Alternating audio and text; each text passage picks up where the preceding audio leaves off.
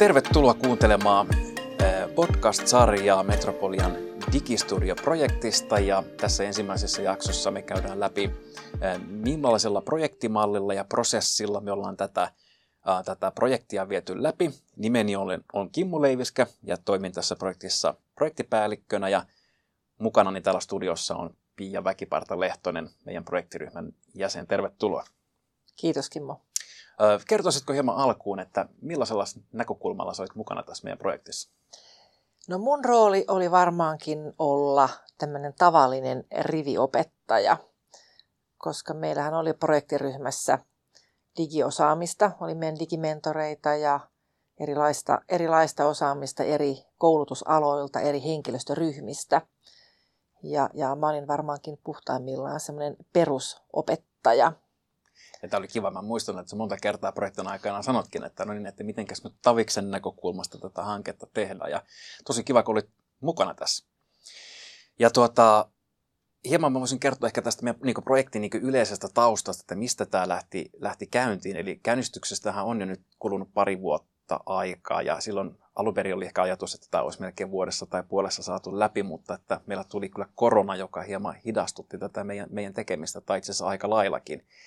Ja se, missä mä itse törmäsin tähän eka kerran, niin oli ihan mun työsuhteen alussa, niin meillä oli jo Metropolian strateginen tiekartta, roadmappi luotuna, jossa oli sitten tämmöinen otsikko kuin digilaboratorio. Ja sitten kun vähän tarkemmin selviteltiin, että mistä, mistä tässä niin onkaan kysymys, niin meidän koulussa oli tällainen visio, että hankittaisiin tai rakennettaisiin itse asiassa enemmänkin muutamia tämmöisiä studiotiloja, joissa pystyttäisiin tekemään erityisesti laadukasta oppimateriaalia ja, ja tämä, tämä projekti sitten ehkä organisoitu, me tehtiin investointiesitys, eli me saatiin parille vuodelle, vuodelle rahoitusta ja saatiin lupa perustaa tähän projektiryhmä tähän ympärille. Ja tuota, silloin semmoisessa alkuvaiheen niin speksauksissa tai suunnitelmassa oli halu, että me haluttaisiin ehkä palvelumuotoiluna tämä ruveta toteuttaa. Ja jos muistat Pia, niin eikö tämä ollut silloin pari vuotta sitten aika semmoinen hot meidän talossa, ainakin hetkellisesti? Joo, kyllä oli ja varmaan se vastaa niin kuin tätä kaiken kaikkista niin kuin muotoiluajattelun trendin vahvaa niin kuin ilmenemistä. Meillä oli silloin Studia Generaalia aiheesta ja muuta. Ja onhan tämmöinen niin palvelumuotoilu ja muotoiluajattelu, kun lähdetään miettimään jotain ihan uutta, niin oli varsin ymmärrettävää, että se oli se juttu, on. minkä kautta lähdettiin tarkastelemaan asiaa.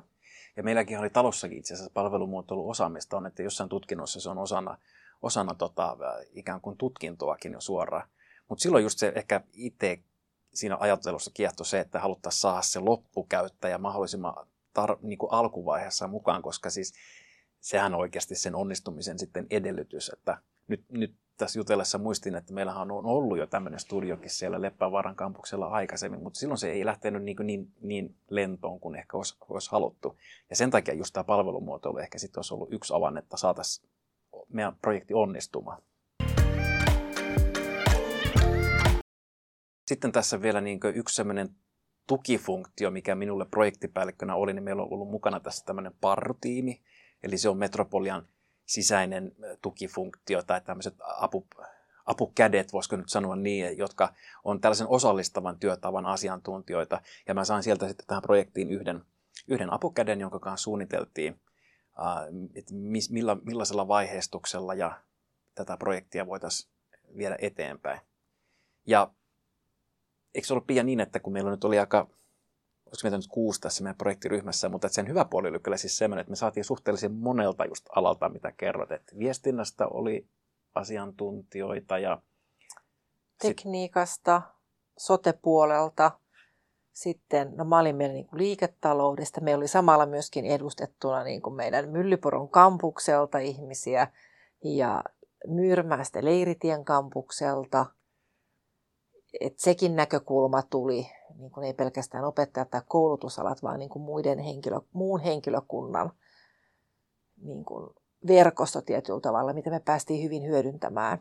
Joo, toi oli hyvä huomio, koska tosiaan meillähän on neljä eri kampusta sitten meillä oli vähän huolena se, että, että miten tosiaan saadaan, mutta kun tällä hajautettiin ryhmää, niin saatiin verkostot ja siellä esimerkiksi sitten me saatiin mukaan myös, meillä on Karamalmin kampuksella on olemassa jo mediatekniikan opetuksessa mukana tämmöinen vähän vastaavan tapaiset studiot, mitä nyt onkaan, mutta siinä me organisoiduttiin vielä niin, että tehtiin sitten tämmöinen neuvonantajaryhmä, johon otettiin sitten näiden tutkintojen edustajat, joissa oli näitä, näitä digitaalisia ratkaisuja jo olemassa. Ja sen lisäksi meillä oli vielä ohjausryhmä, jossa oli organisaation eri tahojen, tasojen edustajia ja eri, eri niin kuin aloilta. Totta, joo. Ohjausryhmässä oli sillä tavalla, että ää, siinä oli mukana minun esihenkilöni, eli hän oli strategia- ja kehitysjohtaja, ja sitten siinä oli oppimistoiminnan johtaja mukana, ja sitten meillä oli vielä viestinnän edustaja, joka edisti, edisti tätä niin kuin, tai edusti tapahtumatuotantoa, koska mehän päädyttiin siihen jakoon, että meillä pitäisi olla tapahtumatuotantoa, jollain tapaa niin kuin sitä oppimateriaalia, videotuotantoa, ja vielä tämä kolmas podcastikonsepti, joka me yhdistettiin tähän tähän tota, meidän organisaatio, mutta tämä viestintä käytännössä edusti myöskin tätä podcastitoimintaa. Ja sitten meillä oli tämän, tämän projektiryhmän lisäksi oli tota ITstä kaksi asiantuntijaa laajennetussa projektiryhmässä. Mutta lähtökohtaisesti meidän projektiryhmällä oli aika tavallisia käyttäjiä. Kyllä. Tavallisia käyttäjiä, joskin projektiryhmässä oli myöskin sellaisia käyttäjiä, ketkä, kenellä oli niin kuin, kokemusta – ja, ja myöskin edellytyksiä, niin kuin teknisiä osaamista ja sitä niin kuin järjestelmää, ohjelmisto-osaamista. Mm. Ja siinä mielessä niin hyvä, hyvä asia, koska sieltä tuli niin kuin eri tavalla sitä ymmärrystä, että mitä voidaan kaikkea tehdä ja niitä tavallaan niitä semmoisia tulevaisuuden maalailukuvia, mitä kaikkia voiskaan olla, mitä välttämättä tavallinen käyttäjä niin ei ihan heti ensimmäisenä tule mieleenkään. Tähän varmaan liittyy, jos nyt jos ruvetaan pohtimaan, että missä meidän projekti sit käytännössä niin onnistui, niin mitä, minkälaisia ajatuksia Pia sulle tulee meidän onnistumisesta? No kyllä mä ottaisin ihan, ihan niin kuin suurimmaksi onnistumiseksi nimenomaan tämän ää, monialaisen, monitahoisen ää,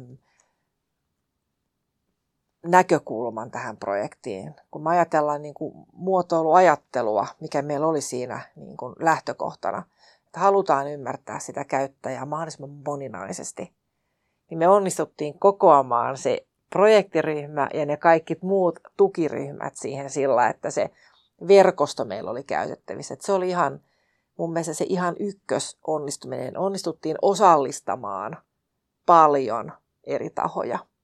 Joo, ja tämä, tämä allekirjoitan ton, koska siis meillähän on niin, kun puhutaan iso koulu, meillä on niin laaja-alainen ja perusoletus on, että alat ehkä eroaa jotenkin mm. toisistaansa, että on tärkeää saada ne eri, eri sidosryhmät mukaan.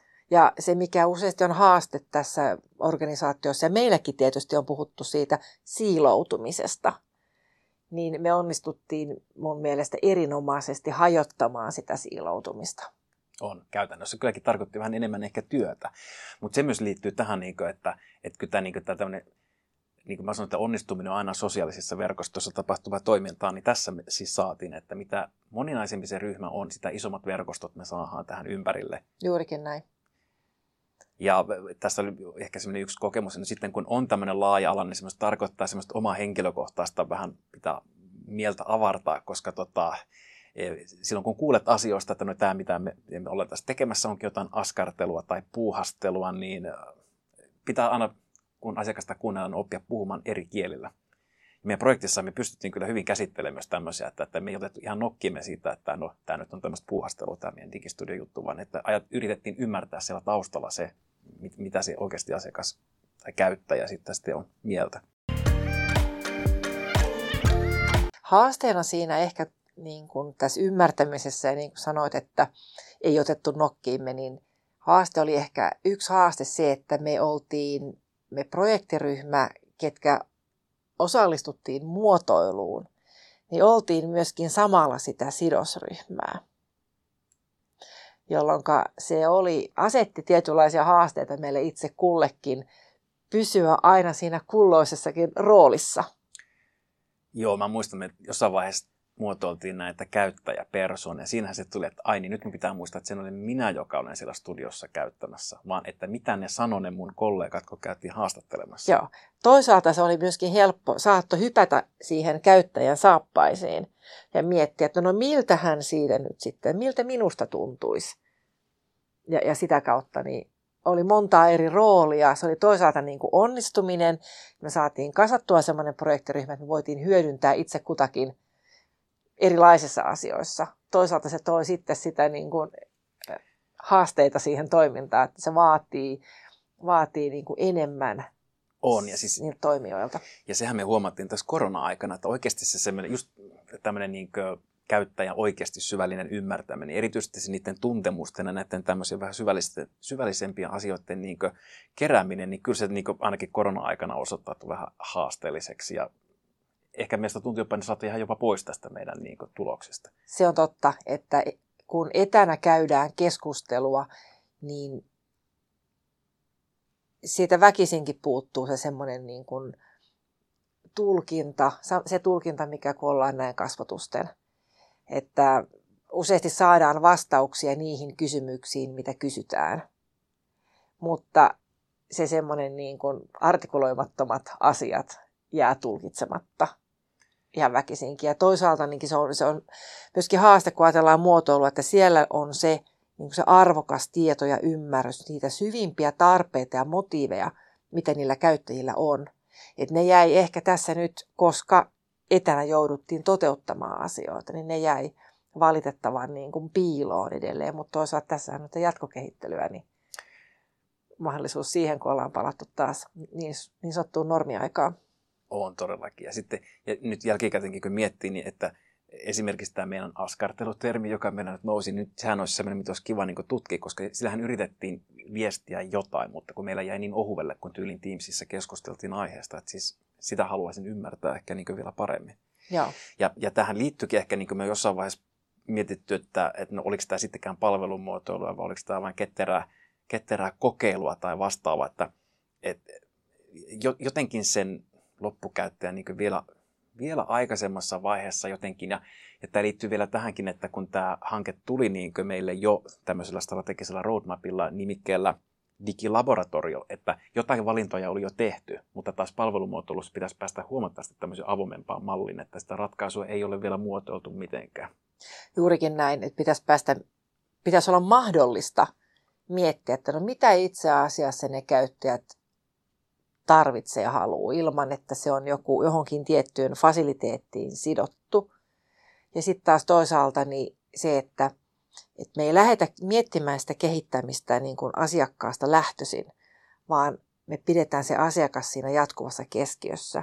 Ja me jatkuvasti päästäisiin kuuntelemaan ja keskustelemaan ja testaamaan ja ymmärtämään lisää.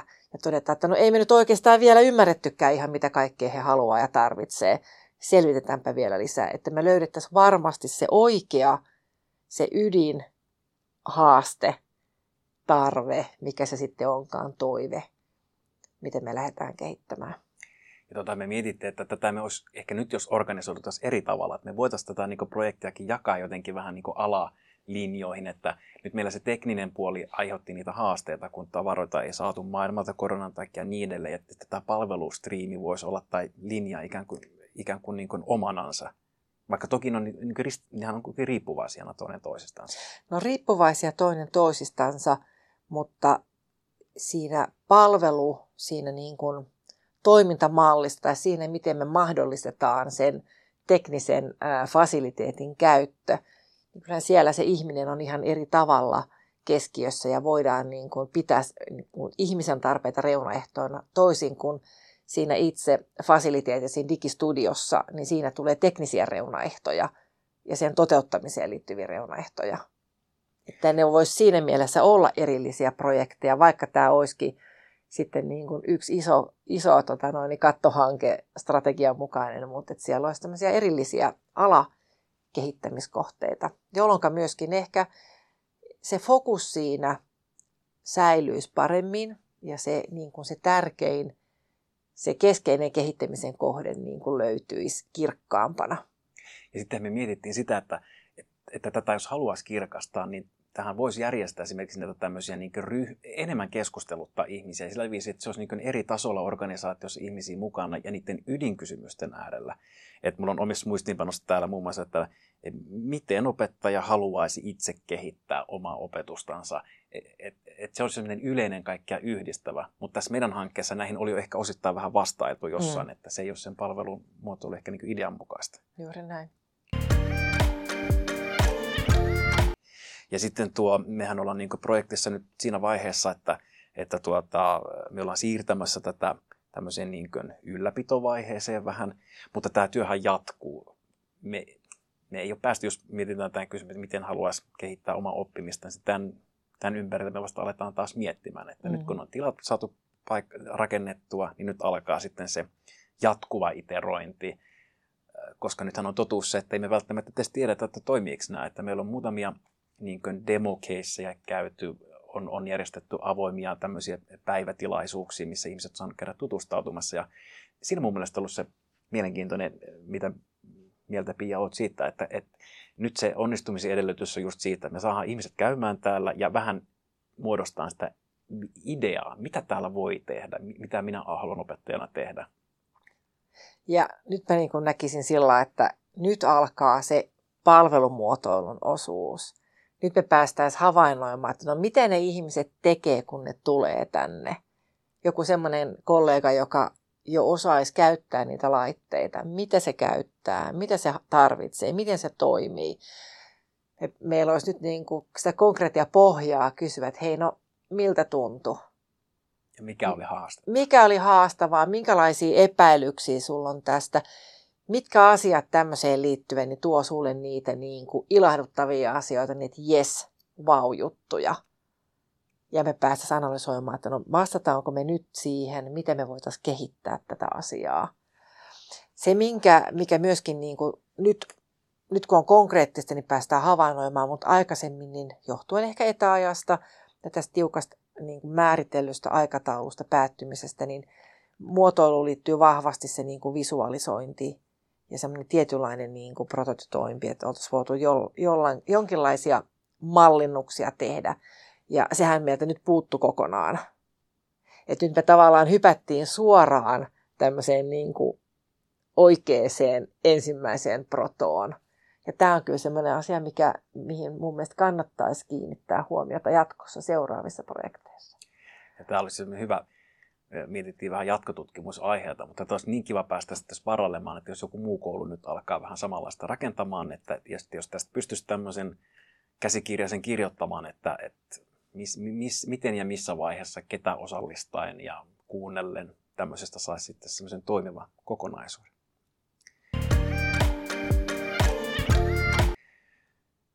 Mutta nyt me varmaan päätetään tämä pohdinta, koska projektista olisi paljon muutakin kerrottavaa, mutta meillä podcast-sarja jatkuu tämän jälkeen. Meillä on seuraavassa jaksossa hieman esitellään ja pohditaan tätä meidän teknistä konseptia, missä siinä onnistuttiin ja mitä nyt tehtäisiin sitten toisin nyt sen tämänhetkisen meidän ymmärryksemme valossa. Mä haluan Pia kiittää sinua, että pääsit tänne studioon keskustelemaan tästä meidän projektista ja prosessista ja myöskin meidän kuulijoita. Kiitos ja kuulemiin. Kiitos.